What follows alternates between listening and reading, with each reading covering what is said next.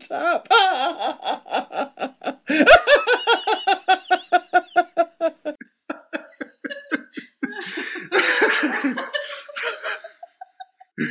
welcome, welcome to Laughter on Tap. This is the 14th episode. Oh, sorry.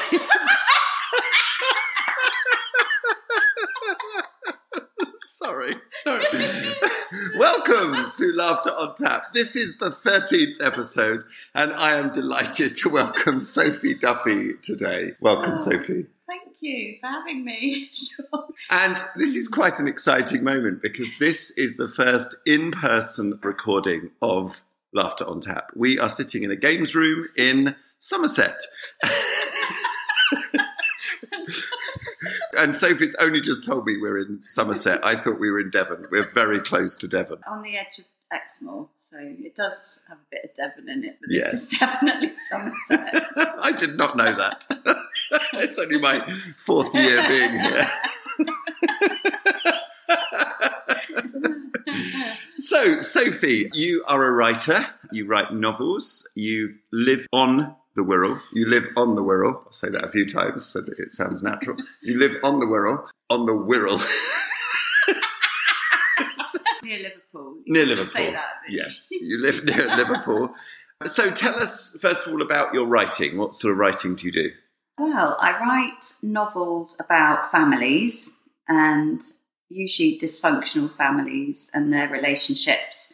And these families are not necessarily um, blood families, but people that surround you and bring you up and affect your life and everything. So that's what interests me. That's lovely. Yeah.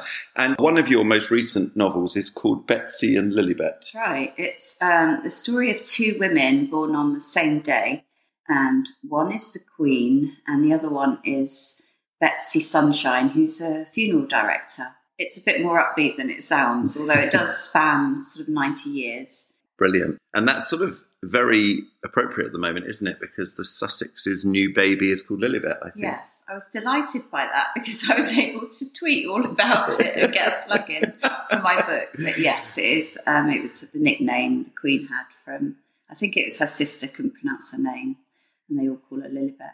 That's brilliant. Oh, that's wonderful. Okay, and that nicely segues into death. Um, so there's a funeral director in your book, and I think you do have a little bit of a fascination with death. So tell us about the book that you're working on next. Okay, well, I'm having a bit of a departure into non-fiction, and I'm writing. Uh, my working title is A Dictionary of Death. I'm going to go through the alphabet, writing uh, anything and everything to do with death and dying, um, from arsenic to Zoroastrianism. Yeah, so it and, and it's going to be part memoirs because I've had quite a lot of loss in my life, but it's again more upbeat than it sounds. Want it to be a celebration of life. Yes, nice, interesting. And you have faced your own mortality a little bit in the last year or so. Tell us about Yeah, that. well, about this time last year, I found a lump in my breast and found out that it was cancer. So I had surgery last August and then treatment, which finished in March this year. So I did, never thought I was going to die, but I mean, you know, my prognosis isn't brilliant, but it's I'm still here. Mm, Yeah. That's great. Yeah. Well, great you're still here. Otherwise, we wouldn't be here. so, no, that must have been not particularly a funny time, which brings us to laughter. So, you know, how important is laughter to you? Did laughter have any part in your processing all of that stuff? Definitely. I mean, I've always um, loved comedy. So I've loved sitcoms from being a child, you know, like The Liver Birds and The Good Life, all of that, the goodies. And I've always just, yeah, I suppose it's been escapism. And um, so, really, thank God for iPlayer and Netflix because I watched an awful lot of comedies while I was feeling ill from chemo. My partner is also very funny, so wait, he thinks he is no, he is funny. So that that kind of kept me going. Yes. Yeah, oh, that's that's great. Yes, and I think I've laughed a few times with you, so I know you have got definitely a, a good sense of humour.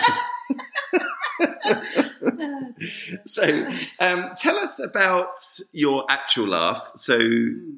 you know what what happens when you laugh. Uh, what is your laugh like? Okay, well, I do have quite a selection. I have the giggle, which is just a sort of quiet sort of thing, and then I have the ha thing, which is when, which is can be inappropriate because it can be when somebody says something and it's not actually funny, but I think Yes. it's funny and that can be embarrassing. And then I have the one that is like Sid James. Quite sort of chesty, Yeah, yes. And I end up coughing and spluttering after that. and then I've got the really the uncontrollable one where I'm likely to slightly uh, be incontinent. I've three children, so you know, oh yes, yeah. too much information, but I think some people will know what I'm talking about. Yes, yeah. Oh, interesting. I don't. I'm glad to know you're continent. um, do you ever um, fake laugh? Well, no, I'm not very good at that. If if somebody thinks they're funny and they're not, I wouldn't fake laugh, but I would probably laugh at the situation in general. Yes. So I'd be probably be laughing at them rather than with them, which is Yeah. a bit mean, but No, no, that's brilliant. I think whatever works is, is great. so let's talk about your fascination with death. Why do you think you find that a subject to laugh about? well, I think it's the last taboo in our society, really, and um, I can't help but laugh at taboo things Yes. because that's that naughty bit of me. Um, and you know, this graveyard humour, it goes right Mhm. back, doesn't it, to uh, Shakespeare and whoever else. And I think having interviewed funeral directors, a lot of them use that humour to Mm. cope as a coping mechanism. yes, yeah, Yeah interesting. death is part of life, and I think we do need to talk about it more. Mm. And even in the depths of grief, you still laugh, and Mm. that is quite a gift. To have. Yes, it is. Yeah, Yeah. yeah. Quite a few people I've spoken to have actually said they laugh at funerals or they laugh at, at death, and yet yeah, it, there has been that feeling they don't want to mention it on this podcast because it feels inappropriate, Yes. and that's quite an interesting point, isn't it? it is. It does. It can feel inappropriate or irreverent or whatever, but it is an emotion. It's a release of, you know, it is connected to crying in that sense, but.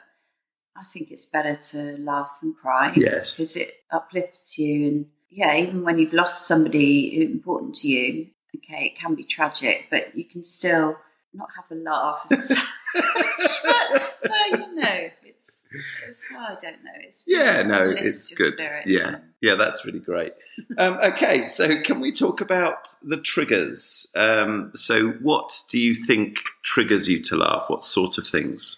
Well, it can be it can be anything really. I think awkward situations. I have that thing where I will laugh like that and just embarrass myself because nobody else is laughing. Um, oh, and actually, John, one of the funniest things happened just in front of us in this games room when you were playing ping pong and you laughed so much you nearly broke the table. That was oh, that was brilliant. So silly things,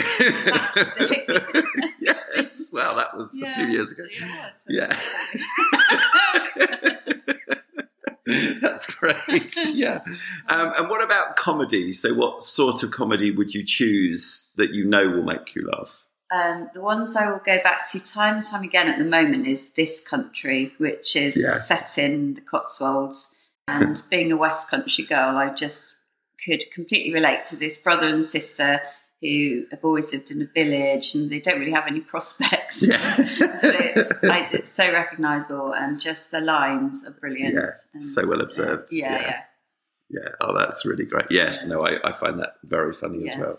What do you think about people who don't laugh? yeah, I struggle to form relationships with people who don't have a sense of humour. And when I did my MA like years ago, did it by distance learning, and there were people from all over the world, and there was an American woman, and she didn't get irony at all, and she admitted that she didn't get irony, but then um, I couldn't help but laugh. and actually, since then, we've become quite good friends, and which surprised me because I thought I would say, you know, I shouldn't judge people by that, really. No. I do. Great. Uh, that's very interesting. And just thinking about times that you've actually laughed, can you tell us about any moments where you've laughed and you've remembered it or it was significant, maybe even important? Well, yeah, I'm thinking of when I was a child. I was extremely shy and quiet, but I was also a bit of a swot as well. But my best friend used to make me laugh so much that I would I would giggle and it would be so I, I couldn't literally couldn't stop laughing and and I remember that feeling of not being able to catch my breath, trying not to laugh because I didn't get in trouble. And it, that made it even funnier. And then we became nicknamed by the school as giggle and squeak for some reason. But that, yeah, so I think that was from a very young age. I realised that laughter, perhaps that's how I could express myself because I was too shy to speak to anyone. Wow, that's interesting. So, yeah, laughter is the language that you're most familiar with. Definitely, yeah, Yeah. definitely. I hadn't really thought of it like that, but yeah, that's true. That's really nice. And just going back to your earlier comment about finding it difficult to form relationships with people with no sense of humour, Yeah. what do you think it is about laughter or humour that affects a relationship or strengthens connections? Well, that's a good question. I think that um, it can just make you bond immediately. Like, I think we bonded through laughter probably that first time you fell on the ping pong table. But it's, um, yeah, I don't know, it just transcends everything else. Uh, this is the advantage of in-person recording that people walk in and say hello. That was that was a very nice interjection there. Um, so sorry, what were you saying, Sophie, about? Um, I don't know what we were saying, but it was something about relationships and why Oh, yes, it's about- important. Yeah, and how it's much easier to form a bond if you can laugh, even if it's over nothing or over something that is actually funny. um, yeah, I, th- I think when I don't have that with someone, it is more strained and I feel more shy, I suppose. I go back to being that shy child again. Wow, how lovely. Yeah, so that's really, really interesting. Thank you. Okay, well, I think that's pretty much most of it. Uh, what I did want to ask you was is there anything else that you'd like to say about laughter? I think it's the best thing in the world, and I'm glad that I am able to laugh at anything, including myself. Yeah, that's brilliant. Thank you so much, Sophie, for being with us. And your book, your book, Betsy and Lilibet, is available from all good booksellers. It is. Yes. Thank you, Sophie. Let's go out on a laugh if we possibly can. oh, you got the snort. Oh, the snort. snort, that's the other-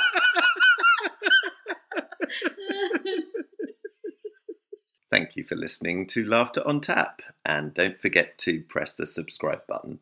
Most importantly, keep laughing.